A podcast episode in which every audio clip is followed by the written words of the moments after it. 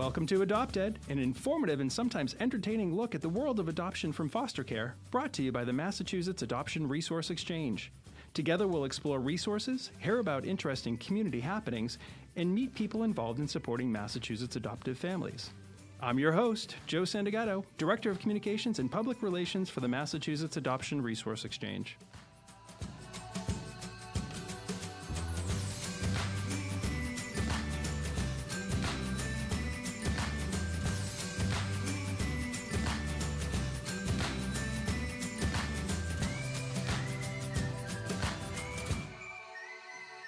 So pleased you've chosen to follow our Adopt Ed podcast.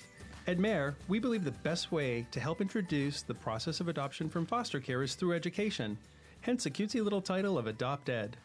The theme for today's show is getting to know your community supports. In our inaugural post today, we're happy to introduce you to our agency and our team.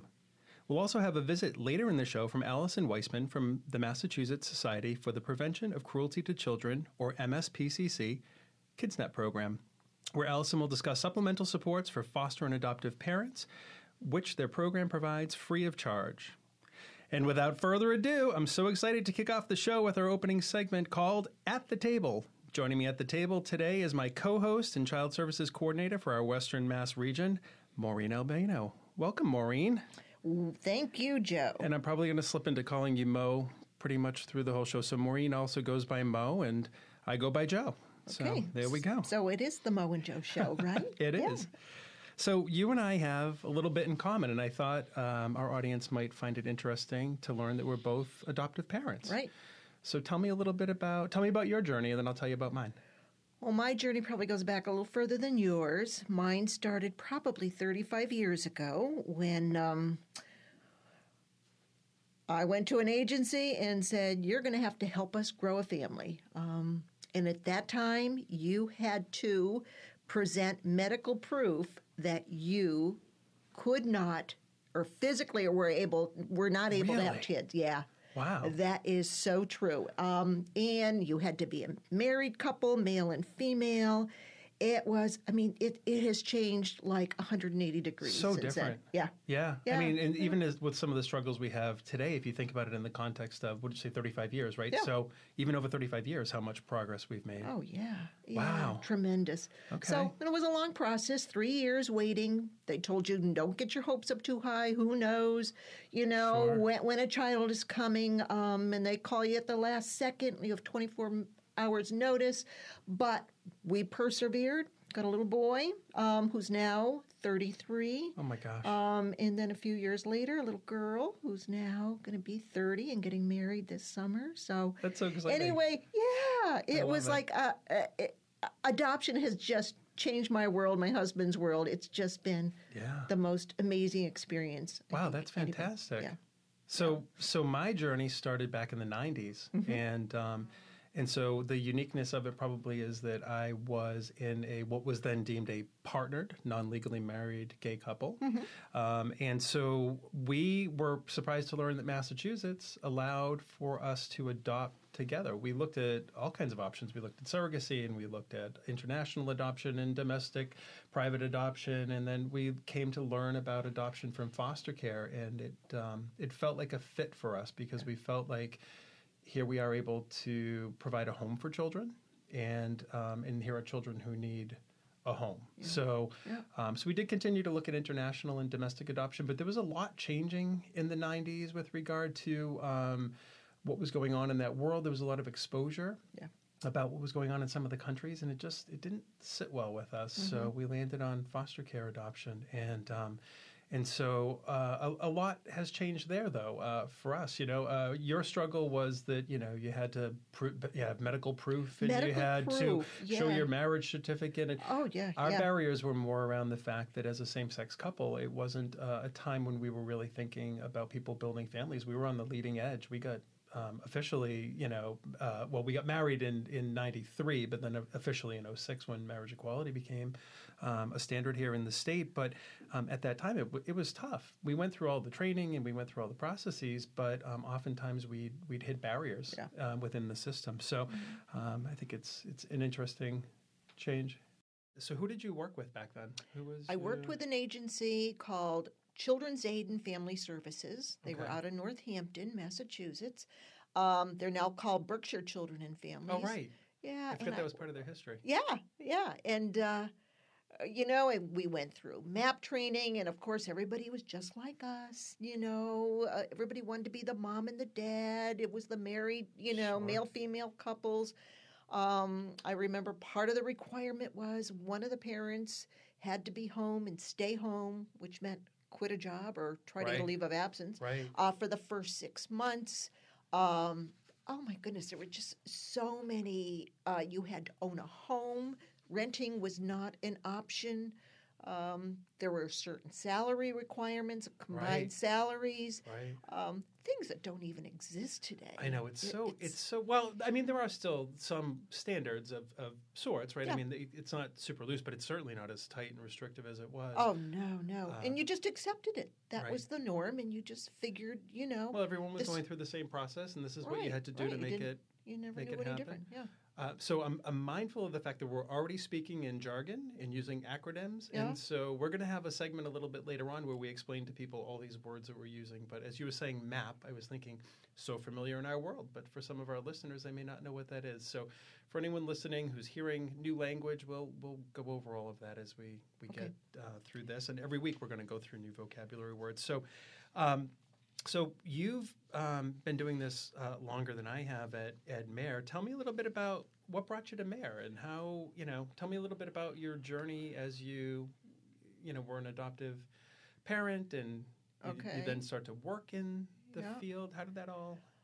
Um, well, obviously, I adopted my kids, so learning about an agency that worked um, in the worked with uh, adoptive families was just triggered my interest. But prior to coming to MARE, and I've been at MARE almost 19 years now, I started in 2001.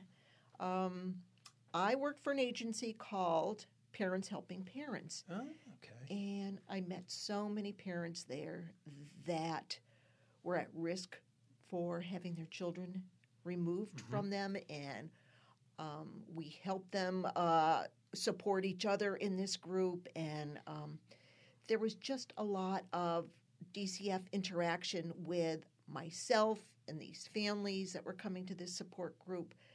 Um, and a lot of these families were at the verge of having their children taken from them, going into foster care.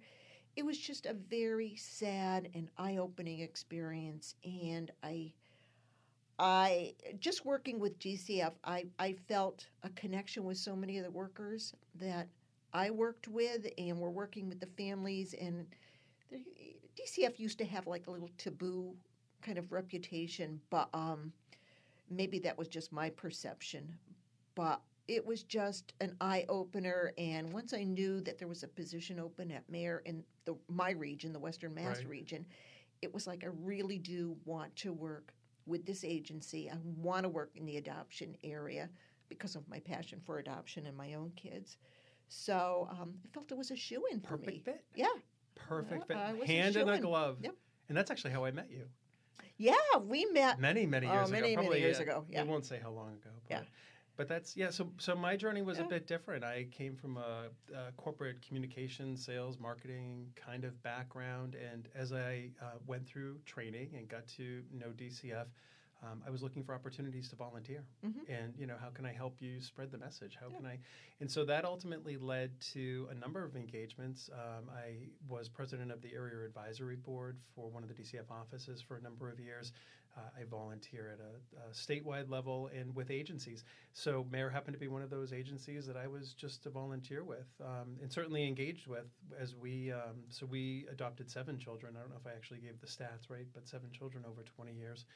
And, uh, and that's how I met Mo first, and then you know At we a now party, get at a to work together. Yes, Yeah. but she's she's an unforgettable um, aspect of this work. If you've ever been in central and western Massachusetts, everyone knows Mo, and, Oh, and you're just you. a huge advocate. I'm and not it's sure great, that's a but, good thing, but but um, that's how I got to to MARE. I was um, I was running uh, my own company and. Um, was recruited by MARE on a, on a grant, and then, then we decided that we were going to formalize more of the work. And, and much of what you see today, in terms of, um, you know, we just dropped a new website, we've got a lot of social media engagement. Yeah. This fantastic podcast is all a result of the efforts that we've put into increasing awareness within the community for the need for adoption. So Mm-hmm. um, I think, you know, being adoptive parents really helps. Um, when, when dealing with yeah. families, you know, it just gives you another lens. Well, you do. You've, you've got their perspective to go by, you know, and then the other perspective also that you're working. from. social work Yeah. and yeah i always like Yeah. to say i have a nice 360 degree lens on the Yeah. on the So work, what was so- your what was your major in college? uh, so undergrad business with a minor in marketing Uh-huh. and then uh, an mba Yeah. so Yeah, what was yours And mine was uh, personnel management. okay Yeah, I just got a bachelor's degree in personnel management, and then I started my master's when my my son came. okay Um, and I wanted to be an MBA, but didn't get that far. Uh, you know, one of these days I may just go back and Hey, finish my MBA. it's never too late it's easier Yeah. today than ever Yeah, it's easier today you're right. than ever You're right. and you So- and i are both total wallflowers very shy at events we're just we're just sitting in a corner course not I was going to say, wait a minute, who's he talking to? you may have met No, one of- you may have met not a one or both of wallflower. us yeah, you're yes, not a wallflower. I'm not either. I'm pretty. I'm pretty straightforward. Yeah. yeah. Well, hey, you know, you've got to be. So, so what I thought I would do, um, Mo, I'm going to tell everyone just a little bit about MARE. I, I presume that many people know who we are, but there are a lot of questions. Um, you know, my team fields a lot of the communications we get from social media Yeah. and some of the more general kinds of communications, and we often have questions about really who are you and so what i hope to do is to introduce everyone in terms of getting to know your community supports first by introducing them to MARE so why don't I take the boring communications guy stats? Okay. Go and ahead. You can help me with some of the other pieces, right? I'll just sit back and yawn. Okay. Okay. So, so what some people are surprised to know is we're 61 years old. You know, we celebrated our 60th anniversary. We had a little party there in 2018, but um, as a result of MARE, over 6,600 children have been placed with families, um, and that's huge. Um, stats. So I'm the stats guy. Take a ribbing for it all the time. Mm-hmm. Um, but I think for people to put things into perspective, you know, it's important to know that there's currently, um, and I update my stats every fall. So, you know, our listeners may be familiar with National Adoption Day and all of the work that we do. And that's a really good time to look and take a pulse of what's going on in the country and what's going on in the state. And so these are fairly, fairly fresh, right? So 9,600 children in foster care across the state. Um, and so about 3,400 of those children are awaiting adoption. And you know, at some point as we progress through the podcast, we'll we'll you know inform the audience a little bit more about what that whole process looks like. Um, you know, but for now, uh, you know, talking about a little less than a third of the kids, you know, can't return home. Right. Um, and then of the 3,400 children, about 1,100 don't have a relative or potential adopter. And, and really, those are the kids that we work with at MARE, right? And Yeah. those are the kids we advocate for. Um, and so, and so, some kids naturally through the process stay connected with other family members, or they might be with a foster family who is able and willing to adopt them. But then there are some um, kiddos who, you know, just need a family, and that's what we're here to do: is Right. encourage people to learn more about how to become that That's family for those kids. And Yep. Um, so, so tell our listeners a little bit about what MARE isn't. We are not an adoption agency. Um, we are an adoption exchange, and that means that we don't work. Uh, we work, I mean, to help families who want to adopt children awaiting adoption. Uh, and we connect prospective parents um, with social workers at DCF and other contracted agencies, and we can talk about other contracted agencies Yeah. later. For sure. Um, all while providing support to both the social worker representing the child and the families waiting to be adopted. So your take on this uh, is uh, I'd, I'd appreciate your um, lens, both from the, the time that you've been doing this and also from the uniqueness of um, uh, the fact that you've been working in the western part of the state, and oftentimes, you know, you have um, a, a different uh, group of people um, from the west that maybe attend events in the east, and you know, I get to see this statewide perspective. But I'm, I'm interested on your take. What's interesting is most people, the question that we get most often from people is around the fact that they think we're a decision maker. They think that we're an adoption agency, and we're not. We're an adoption exchange. Yeah. I tell people we build bridges. Right, we're a conduit We're between Yep. a family who wants a child Mhm. and a DCF adoption worker who has children Right. um, that may be a perfect suit, you know, a, a match for um, a family. Yeah. Yeah, and and um, and so um, why don't we talk a little bit about, I guess, the the ways in which parents can learn about adoption from foster care. And there's two lenses here, right? So the two areas that we work in are um, helping to support families in their engagement with the process, and then an area you're very familiar with in your role is working with social workers and kiddos, right, to Right. present them. So. Right. So, um, as we discussed, you know, public events where um, prospective parents can come to learn about adoption from um, foster care is one way that you can learn about who MARE is. Um, but we do a lot of things to support parents, and, and our team um, is headed by our director of family support services, Diane Tamaz, and she is an adoptive parent who um, worked both on the child recruitment side and on family support side here at MARE. Um, and so she works to directly create opportunities for family engagement. And then, of course, our buddy Ricardo Franco, who is a family support services coordinator, and he supports families in a lot of different ways, much in the same way Diane does, right? Everything from community building initiatives such as faith based recruitment and other specialty programs, um, right up to including phone calls and, and emails and everything else. So, um, if people want to learn more about adoption, um, how can the Family Support Services team be reached? What's the, you know, let's tell everybody how they can kind of get in touch with. Um, well, you can go onto MARE's website, www.mareinc.org. Um, we have a direct phone number, 617 964 6273. Yeah. Uh, And Diane is at 120, I'm sorry, Diana's at 114 and Ricardo is at extension 124. Right. I have to look that up on a piece of paper whenever I call because I can never remember. The, Or you can remember just call the main line and our wonderful um, front end uh, coordinator will be happy to direct the call, right? Yeah, Anna is Right, fantastic. Anna. Anna will help pass your call on to the right person. Um, let's see. We are. Uh, Email? Yep. Right? Email is in that you can connect by email through our website. Mhm. Uh, let's see. What else? So let's What give them the emails. I'll give them. So Diane is Diane T, T like Thomas, at Mhm. mareinc.org. And Ricardo is Ricardo F like Frank at Yep. mareinc.org. You can connect directly with If them. If you want to get me though, I am M Albano. Oh, Yeah. different at format. mareinc.org. Yes. Because I'm so, I've been here, I was going to say because I'm so old. No, uh, because I've been here so long when we started creating uh, email addresses. They made it easy. Yeah. M Okay. Albano M. at mareinc.org. I'd love to hear from people. Um, you can also call me directly. I have a direct Western Mass number. I have a 413 area code. So it's Okay. 413 452 3431, just a plug. Okay. I like hearing from people. I like answering questions. So I talked a lot about social media. So you'll find us on social media, all things social media, Facebook, Twitter, Instagram, and we are at Mass Adopt.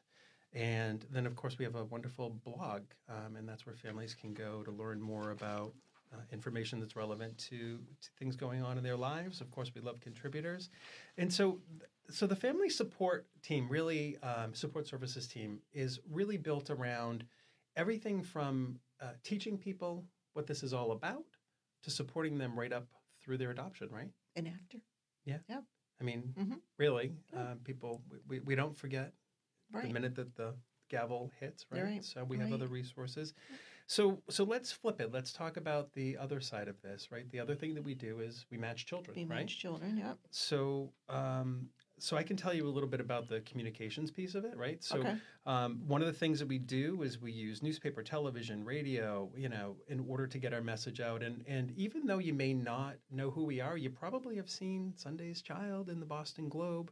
And I have never met anyone to date who doesn't know about WBZ's Wednesday's Child. And those are programs that are our MARE programs. Right. Um, we also use things like the internet and social media, as I already said. Um, we have a wonderful new newsletter that we just produced, and it's it's got a lot of information.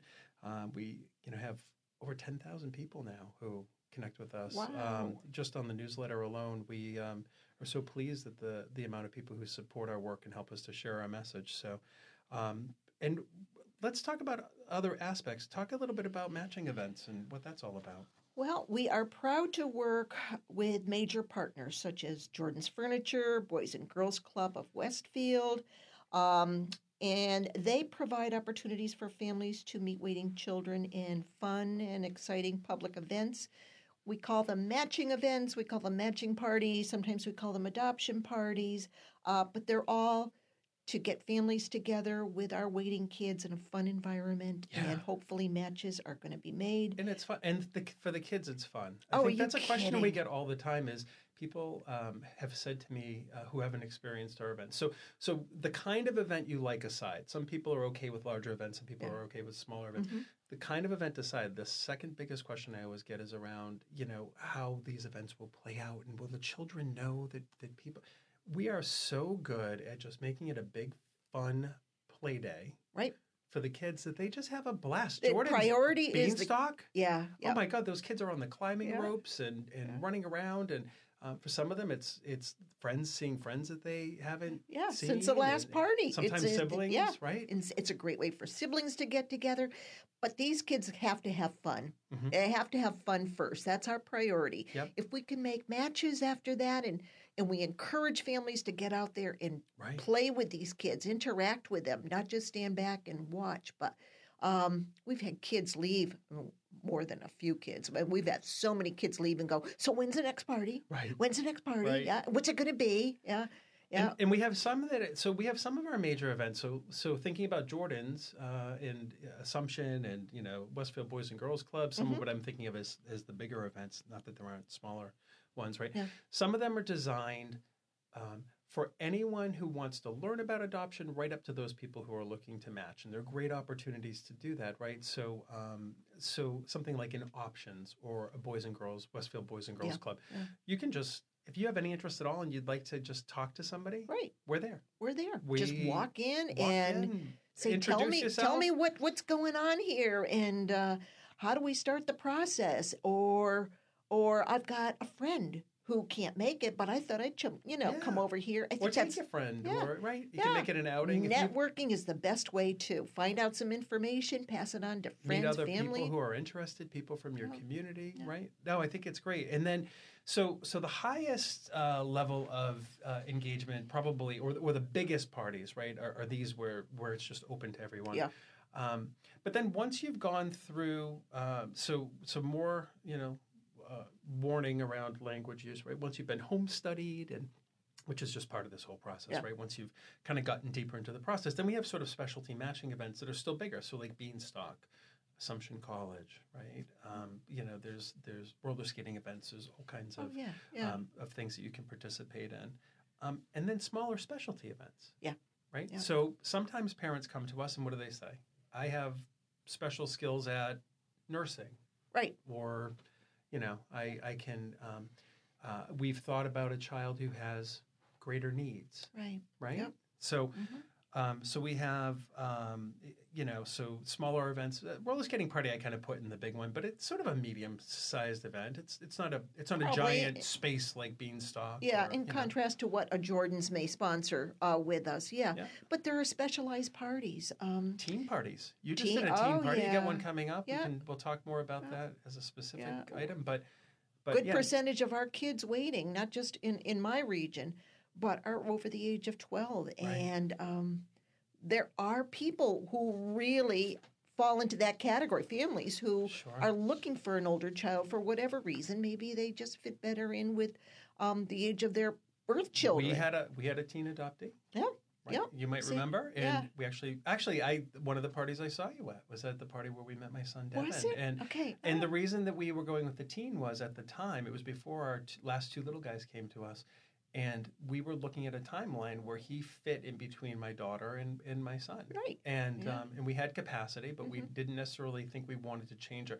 We used to call it the end of parenting. You know, light at the end of the tunnel. Yeah, When right, is it right. going- We're when are we almost- go- we're when are they almost going there. to college? Yep. When are they? Mhm. Um, and so, uh, and then later said, "Oh, you know what? We're so family friendly. We can just we can keep going." Yeah. And had a couple of little guys, but but you know, teams. Um, I have a lot of parents who say to me, "You know, I have kids who just went to college, and you know, Empty nest. kind of I've got an empty desk and I've Yeah. got this capacity. Yeah. Um, I don't know that I could handle a baby because I've got a career or I've got, but gosh, teens."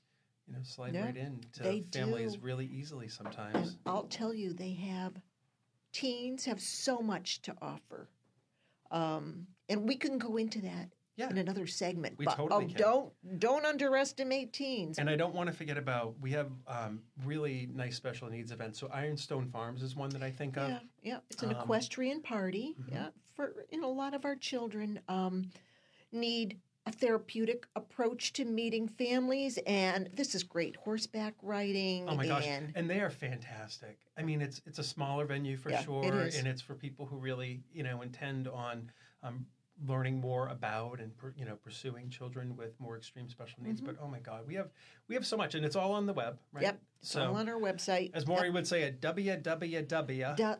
Dot mareinc.org. I- Okay. I, get to we get to have fun. All Mo and I get to have Okay, But, uh. you'll always find our party information there.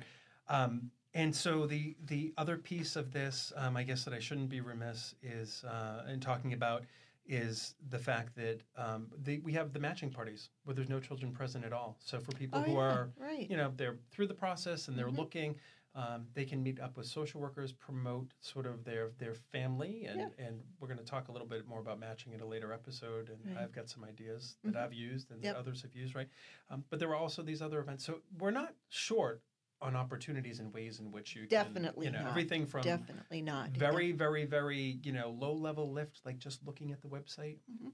Yep. and browsing you know through our information or looking at waiting children up to and including you can be at a party talking to a social worker and, and fully Right. engaged You never know about a kid until you meet them, and then that charm co- is is out what? there, and you. i tell everybody and this was the case for me it's a little bit like falling in love yes, you know when you know Mhm. it, when, when it clicks it clicks Yep. and you know right. right You think you're looking for a ten year old, and you meet a thirteen year old, and it's like, oh my gosh. ask me what we were looking for round one first time out of the gate what we, what we were looking What for What were you looking for, Joe?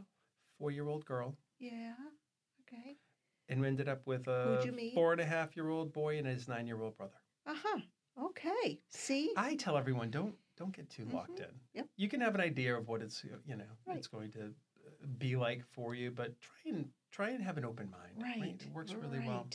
All right, so I'm going to bring us back on track. We're Okay. we're gonna we've thrown around a lot of terms today, and what do you say we try and um, review some of the common terms associated with foster care and adoption? Let's we're going to do this every week, Mo, but let's try and help people better understand a little bit about our world, and hopefully, I think we cover everything that we use for jargon and, and industry terms today. But Okay. so, adoption agency versus adoption exchange. We are An exchange. exchange. So we help to make connections. We don't directly place children, nor do we make decisions about the placement of children, but we help to facilitate the connection. We help to bring people together, and we have um, every player's interest in, in mind in, in the process, right? Right. Right. Um, take the next one. DCF stands for the Department of Children and Families. It's a state run department. Um, Here in the state of Massachusetts, they're responsible for caring for children in foster care. in foster care, Mhm. right? Um, we are a contracted agency ah, yes. by the state, by DCF, which means we get some funding from them to do our job. And so do a lot of other agencies. And, and Right. actually, later on in the show, uh, Allie Weissman's joining me from MSPCC KidsNet. And they're Mhm. one of the contracted providers who, you know, is able to bring some services to families who are engaged in this process. And we'll learn all, more about that. But there Right. are a number of agencies that are contracted. One thing about DCF that I just want to make people aware of, and it took me a long time to figure this out. When you first come to this, and, and I don't think it was just me, because other people over the years have said the same thing, is DCF in charge of all the kids? Is DCF the one who's, you know, going to be, um, you know, overseeing everything? Yeah, yeah, yeah, Yeah. they do. Yeah. With with very few exceptions. Um, so even private agencies. So we uh, are working with a private agency, one of these contracted agencies. DCF still is the main guy. DCF is still the main guy. Yeah. They're okay. you know they're in the background, and a lot of families don't always know that. So um, I think you know it, it's important for people to understand that. Um, quickly, I'm going to go through types and roles of social workers. This gets confusing, so anybody who's listening who's just beginning, right? So so Okay. I think I'm calling these the four most common: the ongoing child's worker, the worker who's working with the biological family or the parents, Mm-hmm. an adoption worker, Yep. And then an ADLU worker. ADLU standing for Adoption Development Licensing Unit, and they work with families. Right. So sometimes people say, "Who are all these people?" Mm. Right. Lots of them. Yeah. Mhm. Right. Yep. Um, why don't you take the next couple? Prospective adoptive parent. Um, that's who you are, I hope. Maybe know, we could yeah. have people who are former adopters who are currently in the process. We could, you know, but Yep. perspective meaning you Yeah. want to learn something. You want to learn something, Yep. right? Um, a waiting parent is is probably. I'm assuming what we're looking for here somebody who maybe is in the process of going through, and we'll tell you what MAPP means, but MAPP class or being Yeah. process of being home studied in order to be licensed to adopt. So You're someone in the process. somebody right? in the process is a waiting parent. And yep. we define. So if we have an event, we'll say who can attend the event, right? Right. So MAPP is the Massachusetts approach to partnership in parenting. It's a 10-week course Right. that you can take through DCF or through a contracted agency. Mhm. It's part of a standardization effort um, across the country to bring you know rele- relevant and, and, and similar content to everywhere in the Mm-hmm. country. Um, I was a MAPP trainer. Were you ever a MAPP trainer?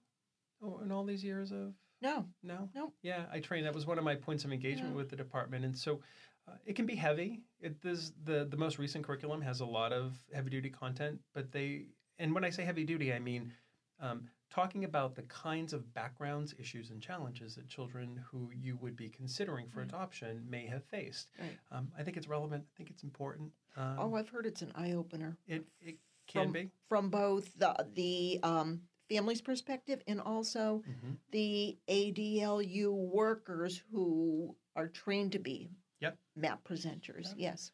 Um, home study. So, um, so the process starts by you making application. Right. Once you've made application, there's some preliminary work done by the department. Right. You are then invited to a MAPP class, that Massachusetts Approach to Partnership in Parenting, right? Right.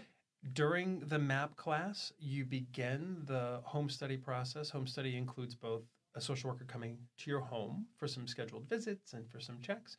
It also includes you writing a whole bio and, and presenting a lot of information to the department. We right. call this whole entire process mutual selection and assessment. Sounds professional. Really? Mutual assessment and selection. You know what it means? no. Eh, you learn about us, we're going to learn about you. Yeah. If either of us finds out something that we're uncomfortable with, let's talk about it. Yeah. Right. Right? Right. Um, and then last piece is just waiting children. Talk about the, the two ways in which we categorize waiting children in order to be able to present them.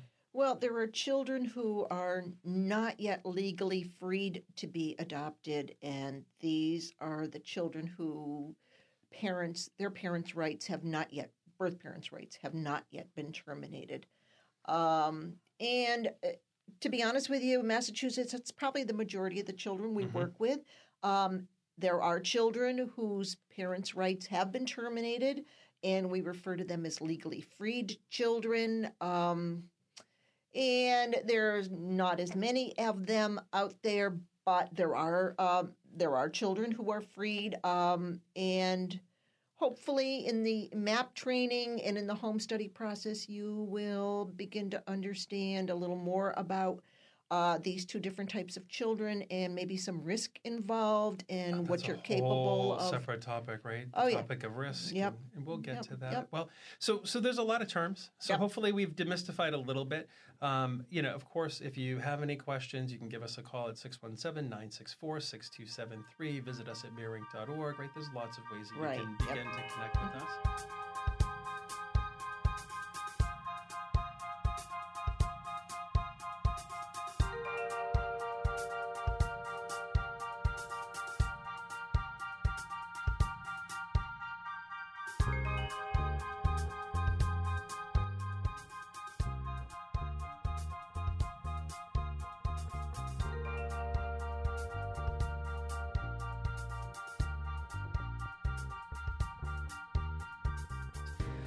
And now it's time for one of my favorite segments. You're gonna you're gonna connect us to some waiting children, Mo. Today we're gonna learn about Jaden and William, and um, it's probably a good time to remind our listeners they can find information about um, either of the children on the website mareinc.org, and you just simply click on this little tab at the top that says "Meet the Children." Right. Click on Meet the Children, select Waiting Children. The drop down list pops Right, down, right? right. And then just put in the registration number, or or you can search through all waiting children, or create a custom search. So, anyway, Okay. so you will give everyone the registration numbers along with all the information about the Yeah. children. Well, one of my favorites, and of course, I can talk about favorites. Um, I want families to go into the MARE website and look up Jaden. Cutest little girl. 7126 is her MARE registration number.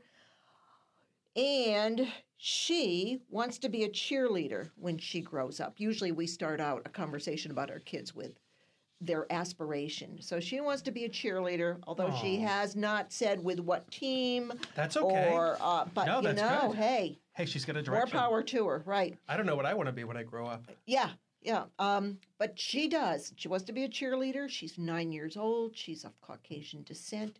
She is lovable and wise beyond her years. This is what her foster mom says about her. Okay. She will be entering, or she did enter the third grade this past fall. She loves to help her foster mom in the kitchen. She loves to help preparing food and meals. Um, likes to be outside riding her bike or inside doing arts and crafts.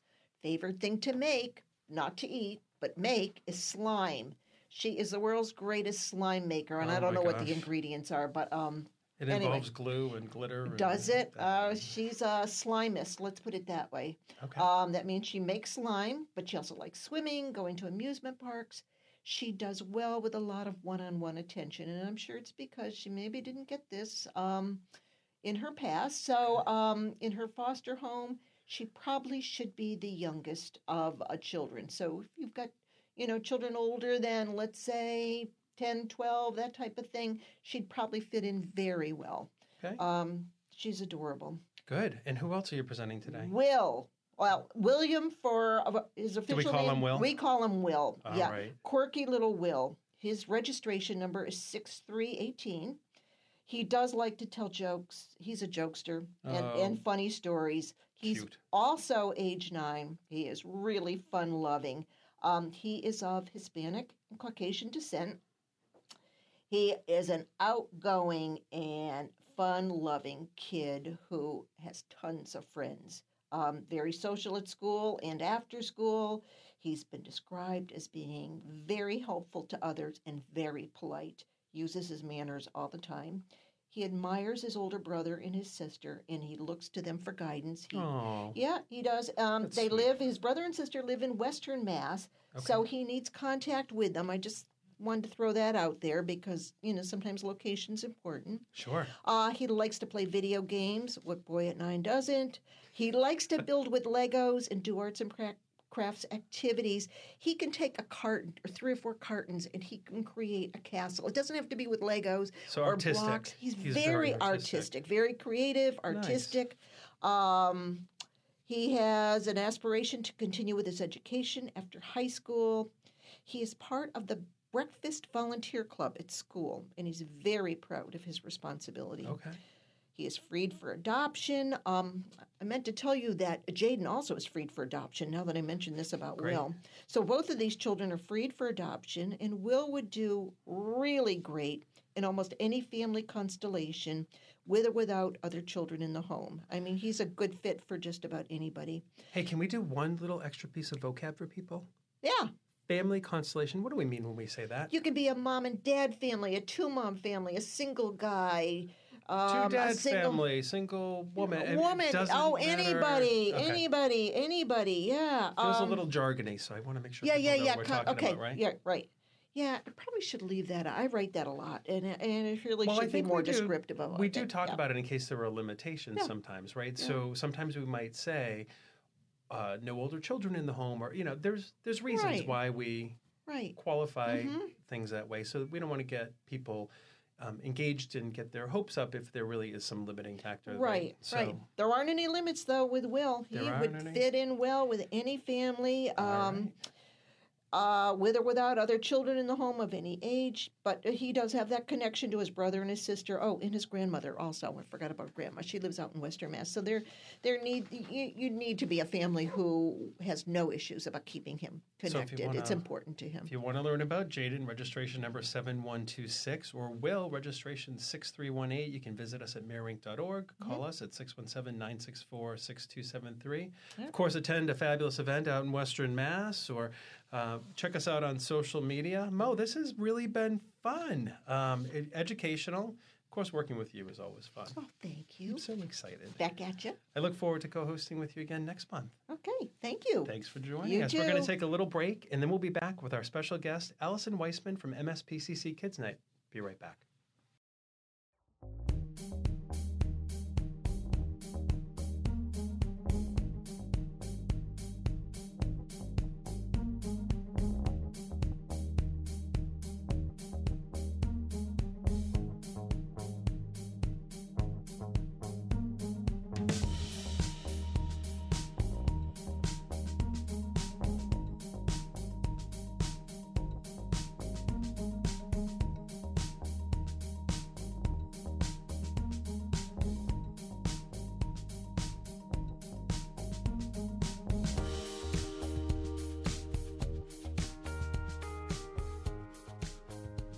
Welcome back to the podcast.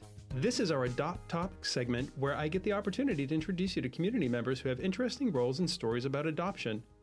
My next guest is part of an amazing community resource. She's been working to support Massachusetts foster and adoptive families for over a decade and a half as in her role as KidsNet Western and Central Mass Director. Please welcome Allison Weissman. Welcome, Allison. Would you prefer Allison or Allie? Allie sounds perfect. Perfect. So, can you tell our listeners a little bit more about MSPCC KidsNet? What's what's the history? Who do you serve? Well, MSPCC um, is for prevention of cruelty to children. It started in 1878. It's a great organization. I ended up coming into the KidsNet program in 2004. Um, it started off, I believe, in 1997. And it was basically thought about to help support families with all the things that the families are actually going through. Um, since there's trauma with the children, uh, we wanted to have training resources in order to help help them um, work with the children that are in their home.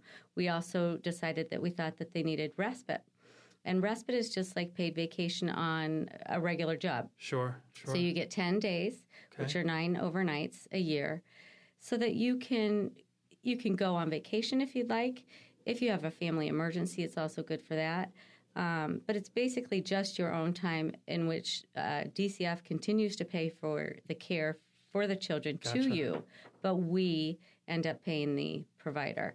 Um, So it's an extension of so MSPCC KidsNet program is an extension of the core work that the Massachusetts Society for the Prevention of Cruelty to Children had been engaged in for over a century. oh yeah, Right? It was just a natural extension of it. And what brought you to KidsNet?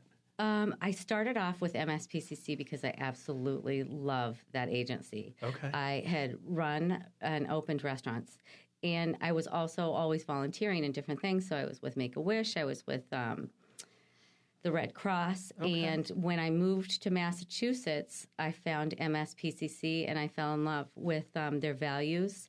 Um, my goal was always to create healthier and happier families of all types. All right. And so we help support their programs by fundraising and um, raising money. So I was on their board.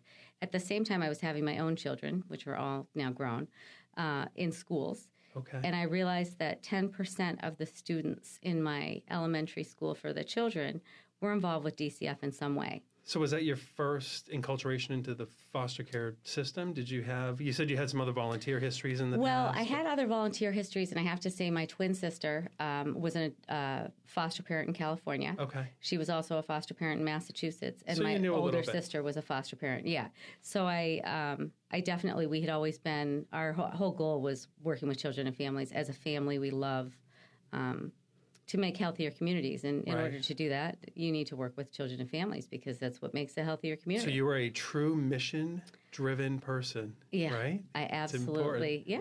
So, so you started out telling me a little bit about some of the programming, but um, tell me a little bit about so so MSPCC KidsNet is committed to helping strengthen families, foster families, helping to provide resources, uh, foster pre-adoptive families. I guess you know it's sort of that it. extension, right? So, so tell me a little bit about what the program does. I'm sure many of our listeners have heard about MSPCC KidsNet, but maybe not everyone knows everything that's that's offered. What kinds of programs and supports are available to people? I'll go over a little overview of each um, just to give you an idea. So, first and foremost, we have our out of hours helpline, which is the off hours from DCF. So, anything over the weekend or from 5 p.m. at night until 9 a.m. in the morning. So that means if I'm a family and my worker typically works Monday through Friday, nine to five, and I have a question and I call my DCF office, I get nothing. You get nothing. If I call the out of offers, uh, I'm sorry, the out of hours helpline,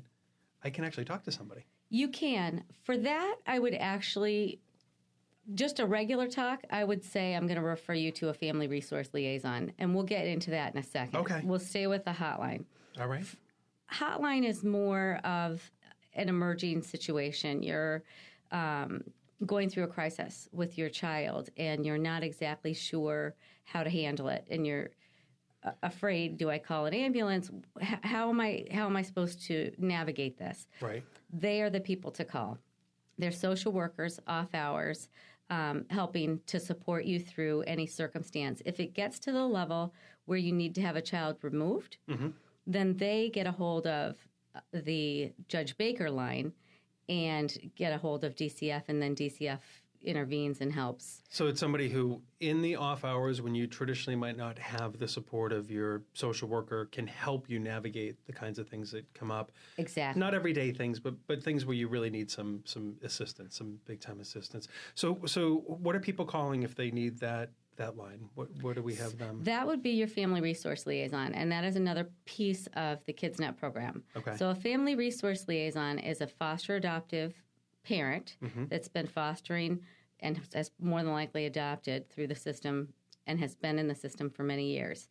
They're familiar with your DCF office, so each DCF office has their own family resource liaison. Gotcha. Although they're not working for DCF, they're working for you.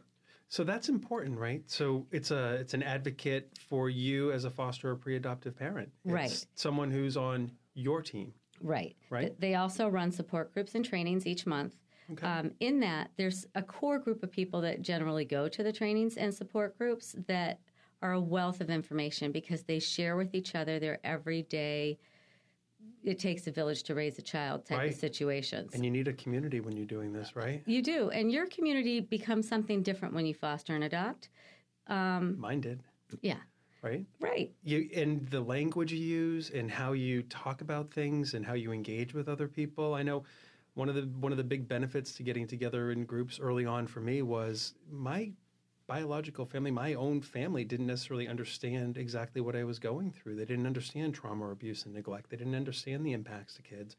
Um, and I met other great people who had been through it. And I could say things like, I'm having a really difficult time with whatever that I might not be able to say to my to my parents, to my brother, right? Because they might not have a frame of reference for it. And when I would go to the groups, people would look at me and say, "Oh, don't worry about it." Right? Yeah. I've been through that. That'll pass. Yeah. It's fine. And every if you look at anything that happens um, in fo- in the foster and adoptive world, it is a foreign thing to most people to have. Originally, when I do some trainings with families, um, that I want to help understand what fostering and adopting looks like, and especially fostering. right. I make the people that are normally sitting in, in their regular everyday seats, um, or who they sit next to, because generally when you come in with a group, you're sitting you next going to to who mix you it up want a to. little bit? I have them get up, leave all of their stuff in their seat, and move to another seat, Okay. and then listen to the presentation, because it gives them the idea of this is what a kid coming into care. They didn't know when they Right. came in. Right. They don't know where they're going. They're not exactly always sure what the circumstances were. And they have no real connection to anything. They they have their hands, their whole body is placed where they don't. They're not able Right. to Right. really. So let's put them in a frame of mind to, Yeah. to help them with that. So so you talk about um, so so two things. So there's the out of hours helpline, and so we should probably give the number. That's Mm-hmm. Oh. 800 486 830. And again, as you said, they're open 5 p.m. to 9 a.m. So basically, those times when someone's not on staff and 24 hours on the weekend. So, you know, when someone's not on DCF staff. Um, family resource liaisons, you'll probably talk more later about connecting with um, with you and, and others, right? But um, but training, you mentioned training. So tell me a little bit about MSPCC's role in training. So training has always been a big component because we, we um, MSPCC is all about prevention, and we know that the best way uh, to prevent things is to learn different techniques. This whole podcast is all about education. Right. Right? Education is the way to change and and to help people move through processes. So and give them tools. Right. Tools that hopefully are going to be helpful um, for whatever circumstance comes along. Of course, there, we have trauma trainings. We have the new ACEs training just to teach you about what ACEs is, which was fantastic. We have a explain conference. ACEs. We try and not use acronyms. I'm I'm trying to get used to it. So what is ACEs? Oh boy, that's going to be hard. I can explain it, but I don't know why it's called ACEs. To me, ACEs is basically the connection between mental health and physical health um, and the impacts that it has on children and people throughout their lives. So basically, a doctor, two doctors in um, California, created about 20 years ago, they started doing a study and they really formulated some information that was helpful to put the two things together mental health and physical health and where it puts you um, and where it can put your health if you don't if you end up not getting help. So basically it's it's a way of teaching people that it is important the connections and how to reach out to your community and become maybe a partner in supporting it or use the resources so um, Just, you just thought of it, didn't you? Yes, I did. It's adverse childhood experiences. So Gotcha. basically, what it is is what's happened in your childhood or what's happened in your life at any point, how it affects your your um, overall health, and how we can support the communities and the people that actually need more support around that in order to make it healthier. But I look at your training schedule. It's all over the state. Oh yeah. It's all year round. oh yeah. right? Looks like it's probably put out in six month chunks, right? I think the one I looked at now goes like January to June, and then uh, you know I was on the site last fall, and it picks up from July to December, right? So It is. so people, um, well, I guess we'll give them the website address as we go through here, but but it's all online. It's all available. Anyone can attend. Do I have to register? How do I? You know, I'm a foster parent. I'm I'm a pre-adoptive parent. How do I how do I engage in all of this? How do I? So the training process? schedule that it, you'll see online, it has the different regions. So it'll have West, it'll have Central, Boston, Northeast, Southeast. Any questions, you can always call the KidsNet director for that area. I am West and Central, Right. and you can call me directly. I'll give you my contact information at the end to get everyone else's contact information rather than have me read through Sure. Or the website, right? or the go to website, website. Um, just so that you can see is there going to be childcare available at that one or not? Do I use KidsNet program childcare for that? Okay. Which I'll we'll talk about that too. Um, Can I just show up? Do I have to? Do I have to pre-plan this? Is there someone I have to call? you Is can there- just show up because you, you, never talk about what it is, Right. where it is, when it is, right. right? So you're you're more than welcome to just show up. If you're planning on bringing children with you, it's definitely a good idea to call to Mm-hmm. Call see ahead. whether or not we have childcare. Other than that, you can show up to any of them across the state Anytime. anytime. Perfect. And there's probably one every single day across the state. Right, right. So You talked about in in the opening. We we were you know kind of talking a little bit about your role and the history, and, and you briefly got into respite a little bit. But I guess you know, so you're talking about childcare, and and respite certainly falls uh, within that, and that's a huge piece of what MSPCC provides. Right, Right. it is. Um, you are the agency of, of record. You're the contract uh, agent, contracted agency who helps foster parents when they need respite in providing you know sort of the The money. money for it right? Right. but there's things that people need to do right there are steps that people need to take they tell me a little bit about i'm a foster parent i'm a pre-adoptive parent um, I, I have access to set up to 10 days of Right. respite per year right so how do i start that process what is that like Okay, we're going to start off with the very basics. You're a foster, kin, pre adoptive parent that's working with departmental DCF care, not IFC families, which would be um, bit of a separate it's contract a, it's so a separate contract.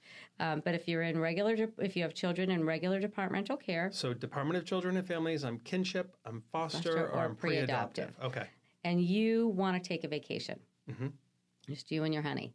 You're going to call your family resource worker in your area office and let them know.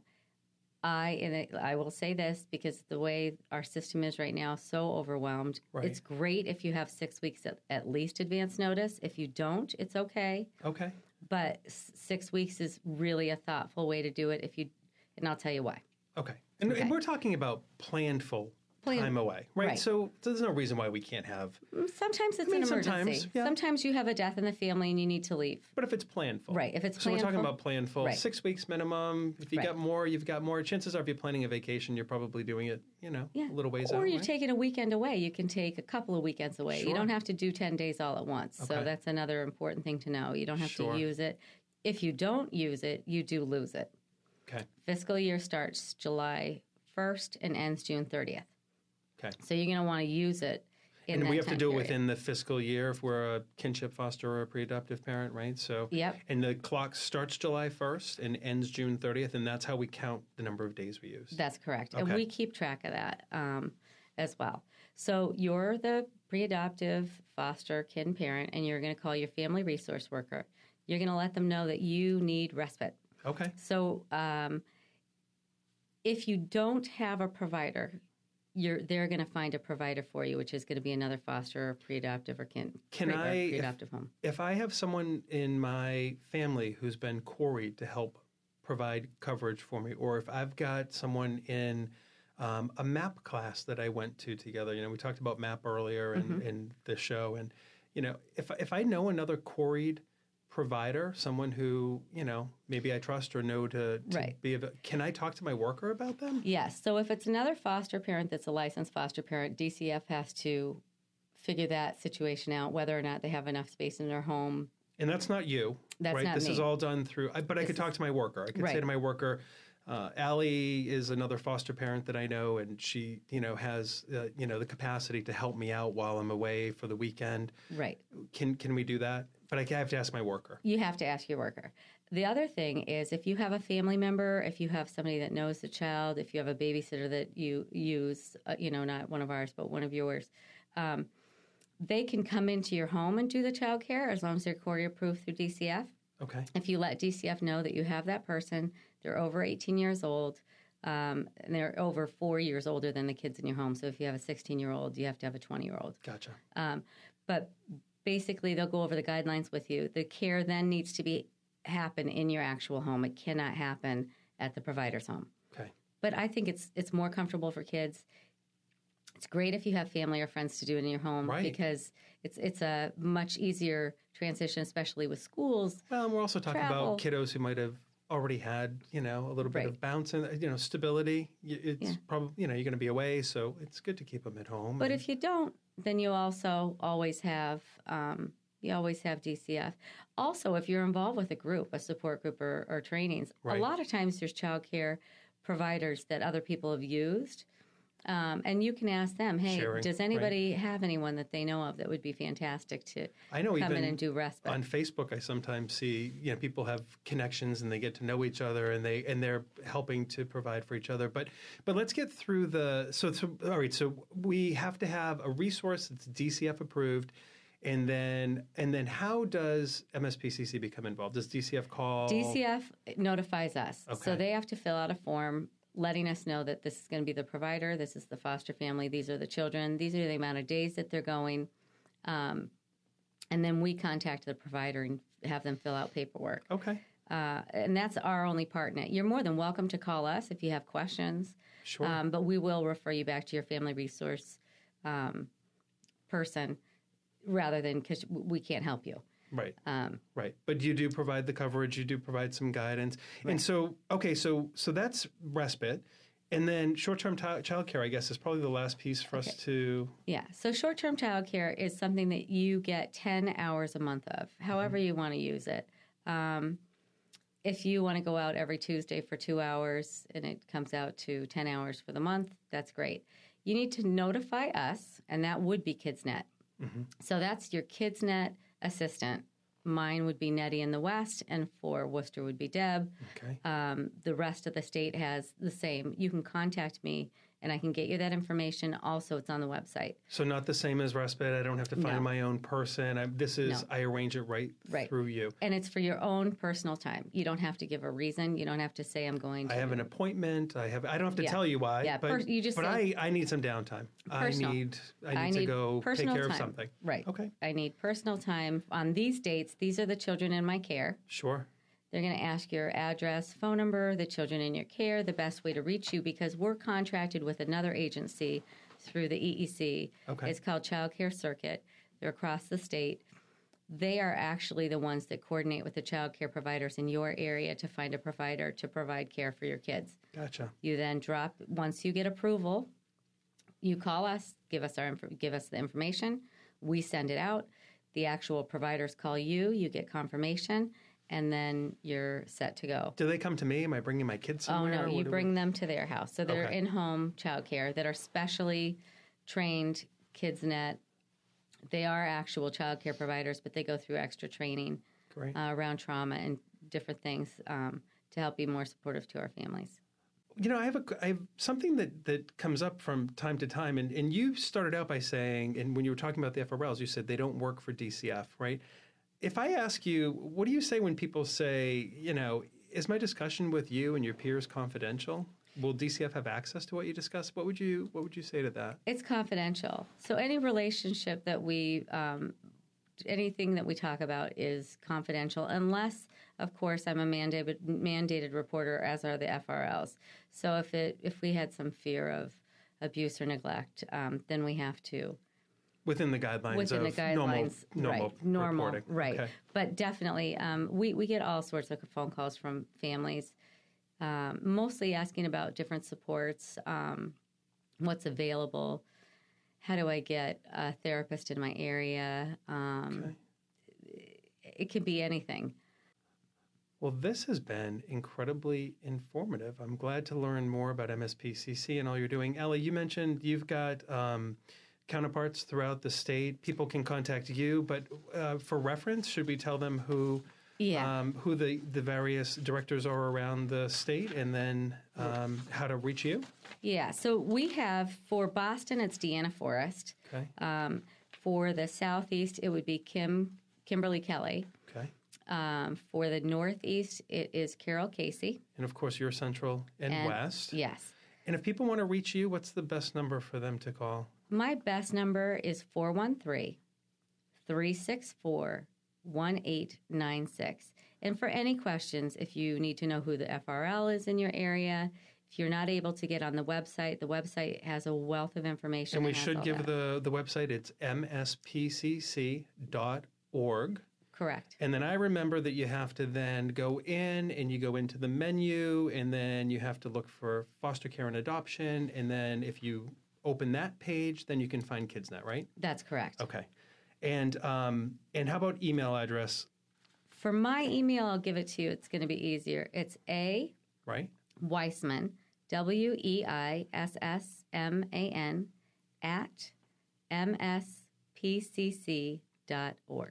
Perfect. So you'll be uh, welcome to you're, you're you're welcome to and open to fielding calls about anywhere in the state, and you can help direct people if they have questions. Yeah. Um, thank you so much for joining me today. I'm really pleased that we're able to present you and MSPCC KidsNet, and I'm sure it was very informative for our listeners. And so hopefully you'll join us on our next show, and thanks for joining us.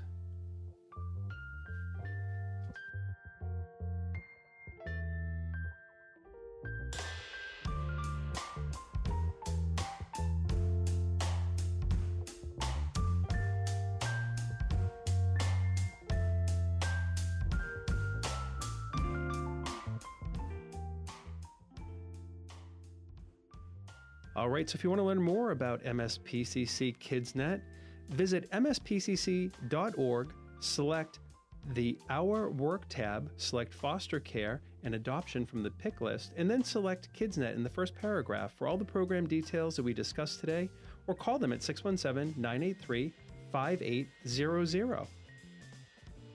If folks want more information about any of our topics today, including how to become an adoptive parent, please visit us at mareinc.org or call us at 617 964 6273. And don't forget to look for our show next month when we'll discuss more adoption related topics and meet new and interesting guests. Thanks so much for joining us. This is Joe Sandagato. Have a great day.